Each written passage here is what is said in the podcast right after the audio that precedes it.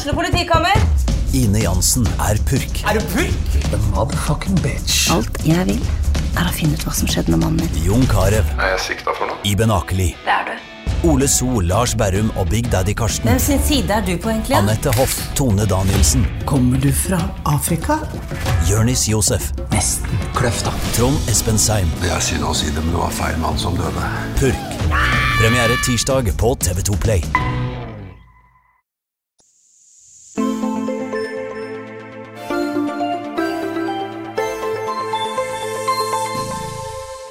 Flyselskapet Norwegian, som inntil for noen måneder siden ble omtalt som et eventyr i norsk luftfartshistorie, er i hardt vær. Selskapet har alvorlige økonomiske problemer, som eh, ja, utgangspunktet som følge av en dramatisk nedgang i flyvninger, som igjen skyldes pandemien.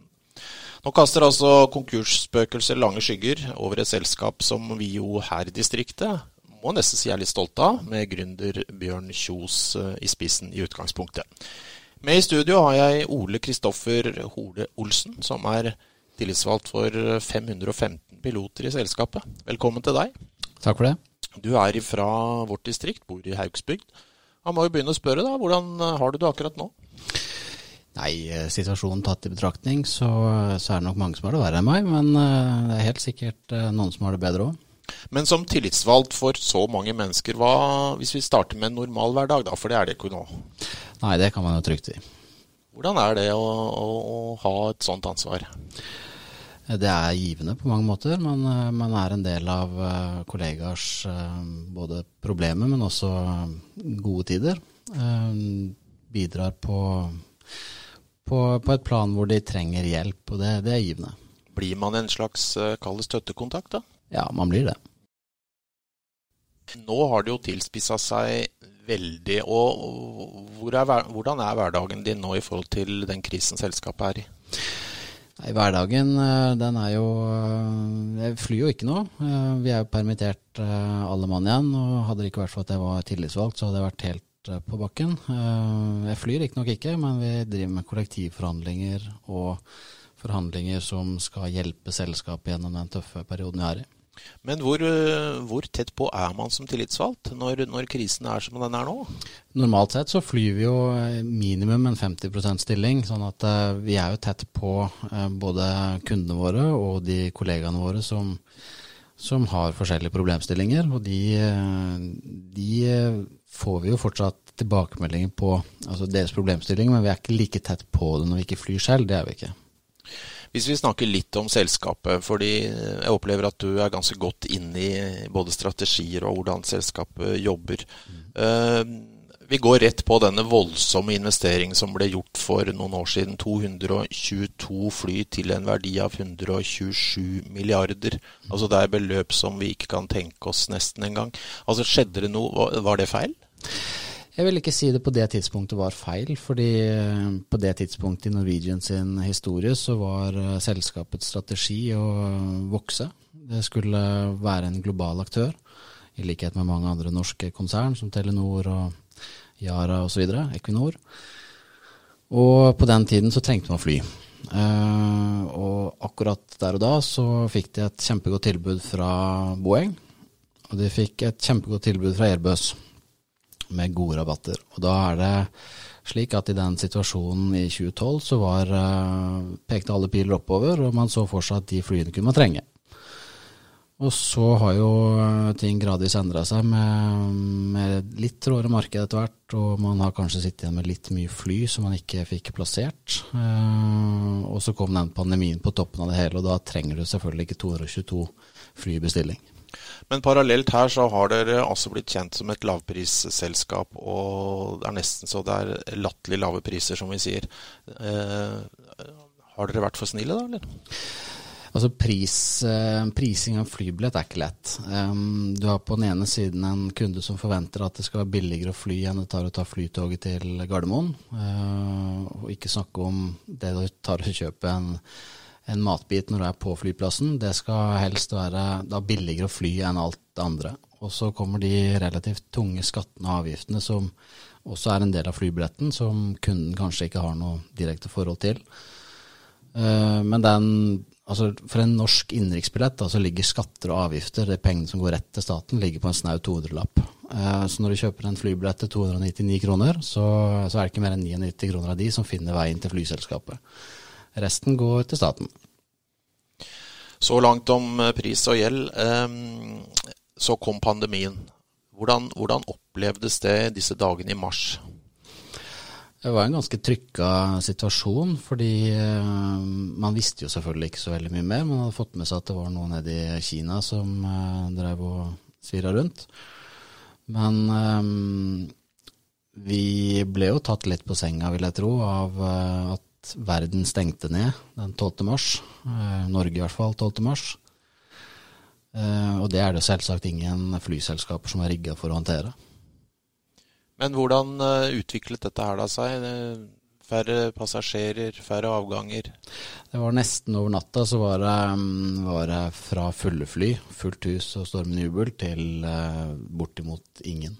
Uh, jeg var selv ute og fløy da mellom Oslo og Ålesund, og fra ene dagen så hadde vi fulle fly. Og neste dag så var det, det, det var nesten tomt. Og så begynte vel kanskje realiteten å gå opp for dere ansatte også. Hva, hvordan var det å være tillitsvalgt oppi det bildet?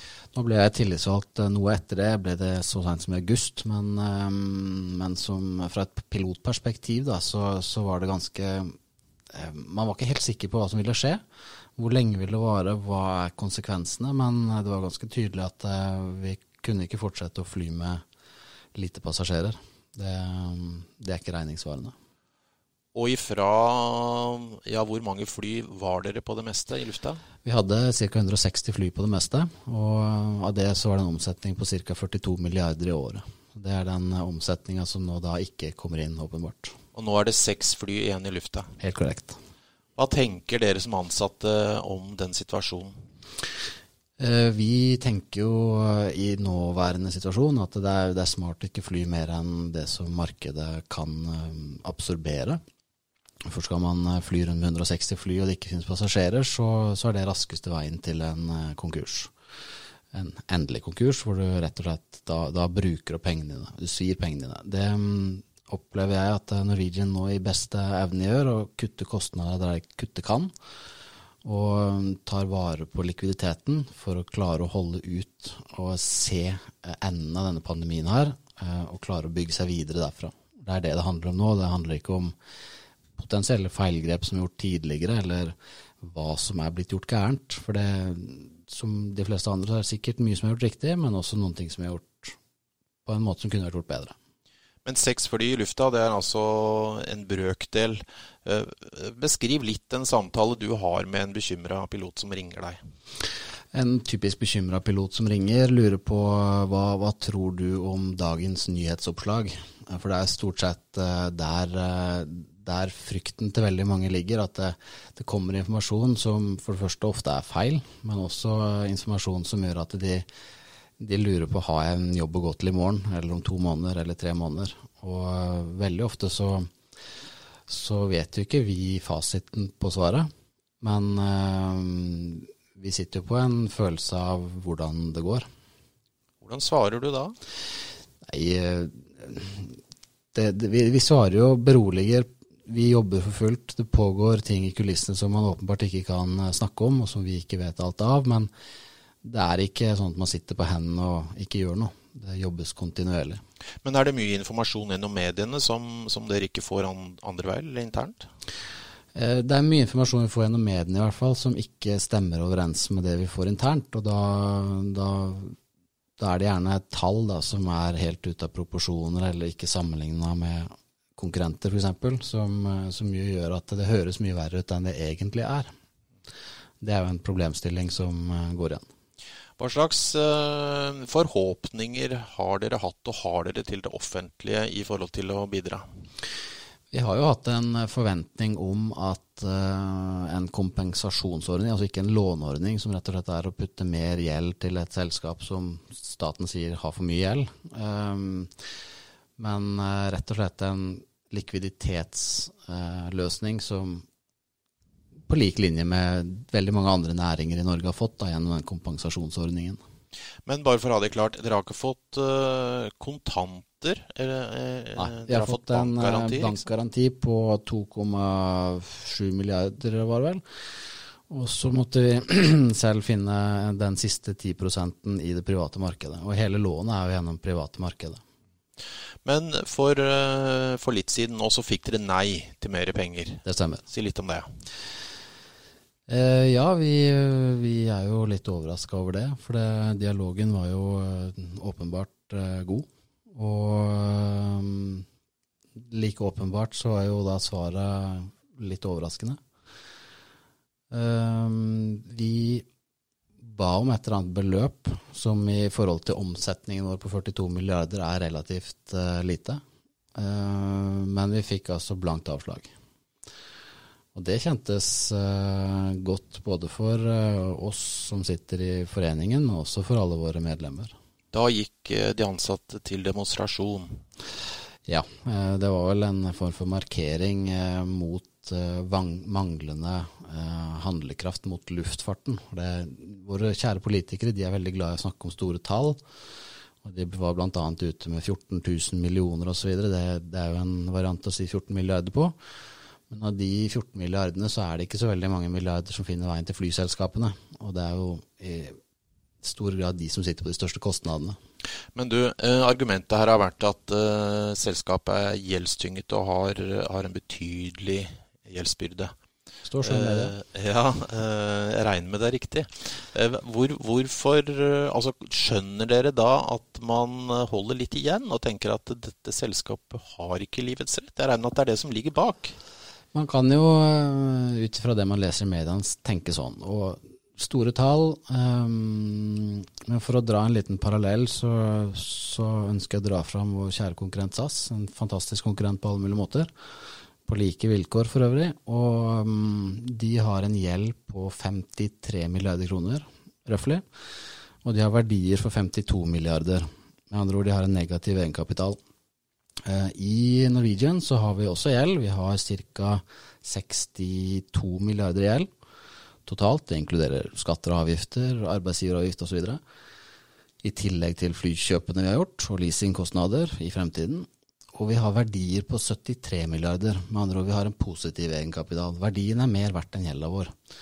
Så sånn at eh, et stort tall på gjeldssida betyr ikke dermed at situasjonen er eh, helt håpløs. Og ser du på verdens flyselskaper, så eh, Gjeldstallene er store.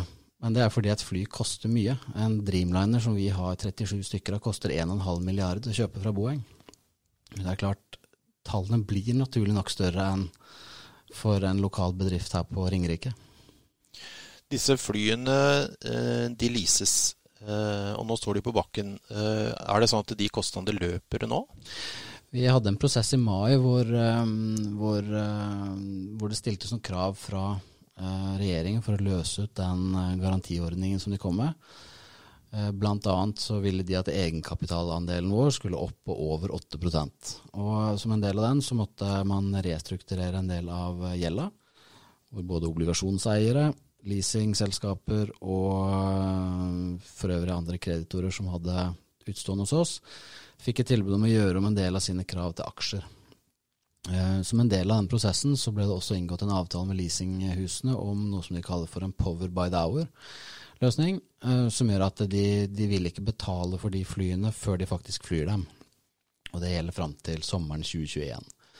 Så for de leasa flyene som er en del av den avtalen, så løper ikke kostnadene på et annet plan enn at vi vedlikeholder dem og vi sørger for at de er i, i den standen de skal være. Og Det er jo selvfølgelig en kostnad, det òg. Høres ut som en eh, god deal da, å få frosset de kostnadene, i hvert fall. Det var helt nødvendig for å klare seg gjennom dette. For det er klart, et selskap med 42 milliarder i omsetning som plutselig er nede på under en tiendedel, det, det sier seg selv at kostnadene som vanligvis står i forhold til inntektene, de, de, de må man jo også kutte når verden stopper opp. Litt om rollen din igjen. Det høres ut som du er tett på selskapet, kjenner nøkkeltall, kjenner strategier. Hvor, hvor delaktig blir du i disse diskusjonene som pågår nå? Vi er ikke direkte delaktige, men på, på et fagforeningsplan så har vi en viktig stemme i det norske samfunnet. Um, i mange andre samfunn så har du ikke fagforeninger som faktisk har noe å si, men vår stemme inn i det politiske miljøet blir fanga opp. Så på i hvert fall det planet så, så, har vi noe vi skulle sagt. Hvordan opplever du kontakten nedover i systemet da, til alle pilotene? Klarer du å formidle de gode tanker, da, for å si det sånn? Vi har jo relativt ofte kontakt med de eh, gjennom både to, to-til-to-samtaler, eller én-til-én blir det vel. Eh, og vi, vi, får jo mange signaler gjennom de samtalene. Og i en normalsituasjon så er vi også ute og flyr halvparten av tiden og gjør fagforeningsarbeidet neste halvparten. Så da er vi på en måte ute blant kundene og oppfatter signaler på samme måte som de øvrige pilotene. Vi tar eh, fatt i begrepet lavprisselskap. Det er jo ingen tvil om at Norwegian har gått foran og, og pressa priser og, og gjort det relativt behagelig for veldig mange som er ute og flyr, eller de aller fleste. Uh, har denne strategien feila? Um, når det gjelder prissensitivitet, eller priselastisitet som det heter, så, så er det, det, er et, det, er et, fag. Sånn at uh, jeg har ikke det faget i Jeg sitter ikke på prising av flybilletter. Men uh, å endre flybilletten så lite som en tier eller en 20 kroner opp, det kan ha forskjellen på om du får solgt en billett eller ikke. Uh, det vi selvfølgelig er helt uh, avhengig av, er at uh, inntektene dekker kostnadene våre. Det, det, må være en grunnleggende forutsetning for å, for å operere. og vi har hatt en sånn form for transformering gjennom 2018-2019 og nå fram til koronaen traff i 2020, hvor strategiene våre har gått fra å være et eh, ekspansivt selskap som skulle ut i alle markeder, til å være et selskap som skulle være lønnsomt.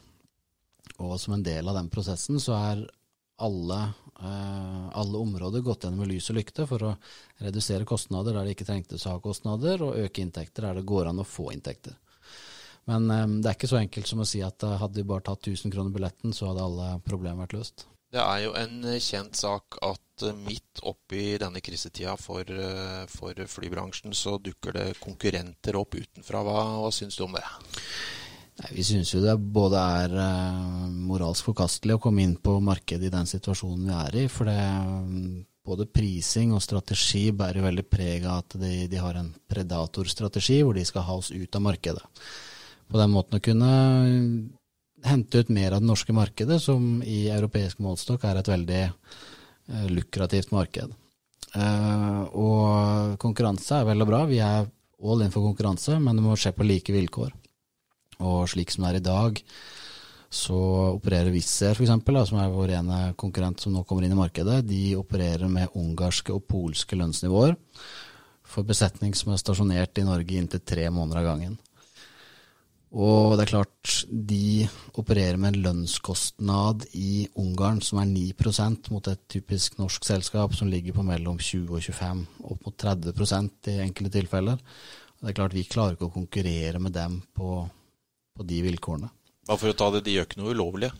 De bruker EU-lovverket til å operere fritt innenfor EU- og EØS-området. Og det som er unormalt, er jo det at de opererer med baser i et tredjeland, og flyr da produksjonen innenriks i Norge fra disse basene. Eh, det er jo f.eks. stikk i strid med hva Norwegian til enhver tid har gjort, hvor de opererer med lokale baser og lokale lønnsvilkår og avtaler. Du, helt ærlig, eh, har du tro på selskapet? Ja. Si litt om det, fordi at det utad nå så virker det jo ganske dystert. Ja, det kan man jo si. Jeg har jo som sagt litt uh, kjennskap til det utenom media. Og selv om vi er i media nå, så, så har, jo, uh, har, jo, enkelte medier tegna et kanskje dystrere bilde av situasjonen enn den er. Og det, det, føler vi litt på, at det blir ikke rettferdig. Men vi, vi, har trua på fremtiden. Vi har det. Men enkelte selskaper er konkurs, altså både i Sverige og Danmark? Ja. Man må jo se på Norwegian. Det er jo ikke, det er jo ikke ett selskap. Norwegian eh, består av veldig mange datterselskaper, hvorav eh, en del av dem er registrert i andre land, fordi det er der bedriften har hatt sitt virke. Spania, Sverige, Danmark, Italia, Frankrike, Argentina, USA, Thailand er vel primært de vi har vært innom. Eh, og England for øvrig. Og alle de selskapene som har operert der, de har vært lokale. Altså det vil si vi har ikke drevet argentinsk operasjon fra et Oslo-selskap. Og um, det, det, er vel heller ikke så lett å bare finne ut av uten å gå litt inn i materien og faktisk lete opp svaret selv, for det står jo ikke i media. Hva er dette selskapet om fem år, da? Vi håper jo selvfølgelig at vi skal komme ut på andre enden eh, som et eh, enda bedre selskap enn vi var før koronakrisen. For det er jo klart at denne um, situasjonen har gitt noen muligheter som ikke kunne komme ved, et vanlig, uh, ved vanlig drift. Blant Bl.a. restrukturering av gjeld og få et bedre kostnadsnivå. på andre siden er jo innafor rekkevidde, vil jeg påstå. Hva med billettprisene, da? Jeg syns ikke vi, vi, trenger å tenke noe på at billettene skal være noe billigere eller dyrere sånn sett. Jeg tror vi har ligget på et relativt sett riktig prisnivå. fordi vi er ikke sånn at vi selger billettene til 29 kroner om å betale 180 kroner av egen lomme for å få passasjerene om bord, som noen av våre nye konkurrenter gjør. Men eh, vi har hatt noen få seter som er rimelige på hver avgang, for de som bestiller tidlig og er tidlig ute kan få en veldig rimelig billett fra A til B uten bagasje, f.eks. Uh, samtidig som vi har billetter i den andre enden av skalaen som er fleksible for de som trenger å kunne endre billetten, uh, de som trenger å ha med seg bagasje og gjerne vil velge hvor de skal sitte. Der er det mer fleksibilitet som koster mer. Og den uh, variasjonen totalt sett, så er nok ikke den helt gæren, altså. Men du snakker om en restrukturering. Snakker du da om et betydelig mindre selskap i forhold til antall fly, da, eller? Det er nok nærliggende å tenke seg det, og det er vel også en uttalt eh, strategi å redusere omfanget litt. og Vi skal ikke være fullt så mye ute i verden som vi har vært tidligere. Det betyr ikke at eh, vi nødvendigvis skal fly noe annerledes fra Norge, eller Skandinavia for den saks skyld, men, eh, men du vil nok ikke se operasjoner i Argentina f.eks. Det tror jeg vi skal mm, se bort ifra. Reduksjon i langdistanse? Det kan nok komme til å skje. Uh, og tilbake til eh, det vi snakka om tidligere, at langdistanse er en veldig kostnadsintensiv eh, gren, fordi de driftsmidlene du bruker, de er så dyre. Ett fly, halvannen milliard ca., norske kroner. Samtidig som du ofte ikke får mer enn én tur-retur over dammen i løpet av et døgn. Og da koster hvert enkelt sete betydelig mer. Og hvis du ikke klarer å få ut den verdien gjennom høye billettpriser, eller riktige billettpriser, for å bruke riktige ord, så, så, er potensialet for tap større, da. Du er mer avhengig av å ha en jevn inntektsstrøm på longhold. I denne omstruktureringen, hvor står dere ansatte da? Jeg regner med at du får en del spørsmål fra, fra dine medlemmer. Hva, hva med oss? Vi ser jo eh, på situasjonen som positiv i forhold til samtalene vi har med selskapet. Vi, vi registrerer jo at um, de norske ordningene de hjelper oss i den situasjonen vi er i nå. Uh, det er ingen som er sagt opp i Norge uh, i dag på pilotsiden. Og det er, uh, er riktignok mange som er ute i permisjon, men det er jo da det som er den midlertidige livlinjen for både flyselskapet og for oss som ansatte. Er det vanskelig å være så positiv og konstruktiv som jeg opplever at du er nå i forhold til selskapets framtid? Nei, egentlig så er det ikke så veldig krevende, for vi sitter jo som sagt på innsiden og ser veldig mye som vi ikke ser igjen i, i media. Og det, det, er klart, det hjelper for oss, altså. Uh, så jeg håper at uh, positiviteten jeg kanskje utspeiler eller utstråler, kan, kan gi et litt uh, differensiert bilde av det folk flest sitter med. Du, du er eh, tobarnsfar, familiemann. Hvordan preger dette her deres hverdag eh, hjemme i Haugsbygd? Det er jo eh, mange nye spørsmål om covid. Fireåringen han, han, vet jo definitivt hva covid er, og har mye spørsmål rundt det. Um, utover det så er det vel personlig sett uh, utfordringer i forhold til å få økonomien til å henge sammen. Det, det er jo sånn det blir når dagpenger plutselig blir en del av det man skal regne med. Det er jo ikke det samme som uh, det vanlige. Uh, bortsett fra det så går livet sin uh, vante gang, det egentlig. Du, vi skal snakke litt om dere ansattes forhold til brukerne, nemlig de som flyr. Eh, jeg har vært en tur ute på gata ja, i Hønefoss ja, og hørt hva man forbinder med dette Norwegian-navnet. Eh, jeg forbinder Norwegian-navnet med familieturer til f.eks. Spania og sydenturer med familien. Og koselige turer til flyplassen, f.eks. å hente mamma eller pappa. Sånne ting, da. Jeg har kjørt med SAS i alle år, og det det var tur etter som jeg bodde nordpå. Det var 5000-6000 kroner. Så kom Norwegian, og så ble det 800-900. Altså Personlig så er jeg ikke jeg så fan av å fly. Jeg syns ikke det er sånn, så veldig bra for miljøet og sånn, så jeg liker å gjøre det minst mulig. Så, og jeg har hatt litt sånn dårlige opplevelser med Norwegian i forhold til SAS, i hvert fall. Eh, lite håndbagasje. Men eh, de har wifi god service på flyturer og familieturer til eh, Syden. Behagelig flyselskap å fly med, og billig. Det er mye bra med Norwegian, men eh, jeg pleier å ta toget. For at, eh, ja, akkurat nå så bor jeg i Hønefoss, og familien er jo i Bergen, sant? så da må jeg ta toget for å besøke de. Ole Kristoffer Hole Olsen, Norwegian-pilot og tillitsvalgt. Uh, har dere noe føling med de reisende, altså de som bruker dere? Ja, jeg vil påstå det. Ehm, jeg er jo stort sett vanligvis ute og flyr, og da treffer jo vi passasjerene våre, som vi gjerne omtaler som kunder i Norwegian. De, de treffer jo ofte når de går om bord, og når de går av. Og eh, det er ikke sjelden at vi har lengre samtaler med de om hvordan hvordan står det til, hvordan går det egentlig, og litt mer enn en vanlig hei og ha det. Ja, Er vi opptatt av dere? Det virker sånn. Hvordan, altså er, er, det en stolthet, er det en identitetsfølelse? Altså dette norske, jeg nevnte innledningsvis uh, flyeventyret, er det, har det bygd seg en identitet? Ja, jeg tror, det, tror, folk flest forbinder seg mer med Norwegian enn med SAS, uh, eh, f.eks. Uh, vi bærer uh, nasjonalfargene våre. Det er jo kanskje et bevisst valg tilbake i tid, men per dags dato så er det jo to relativt store norske flyselskaper, og det er Norwegian og det er Widerøe. SAS er per dags dato ikke norskeid. Vi kjenner jo Bjørn Kjos som en blid og hyggelig mann som smiler og ler. Hva har han betydd for denne identitetsbygginga, vil du si?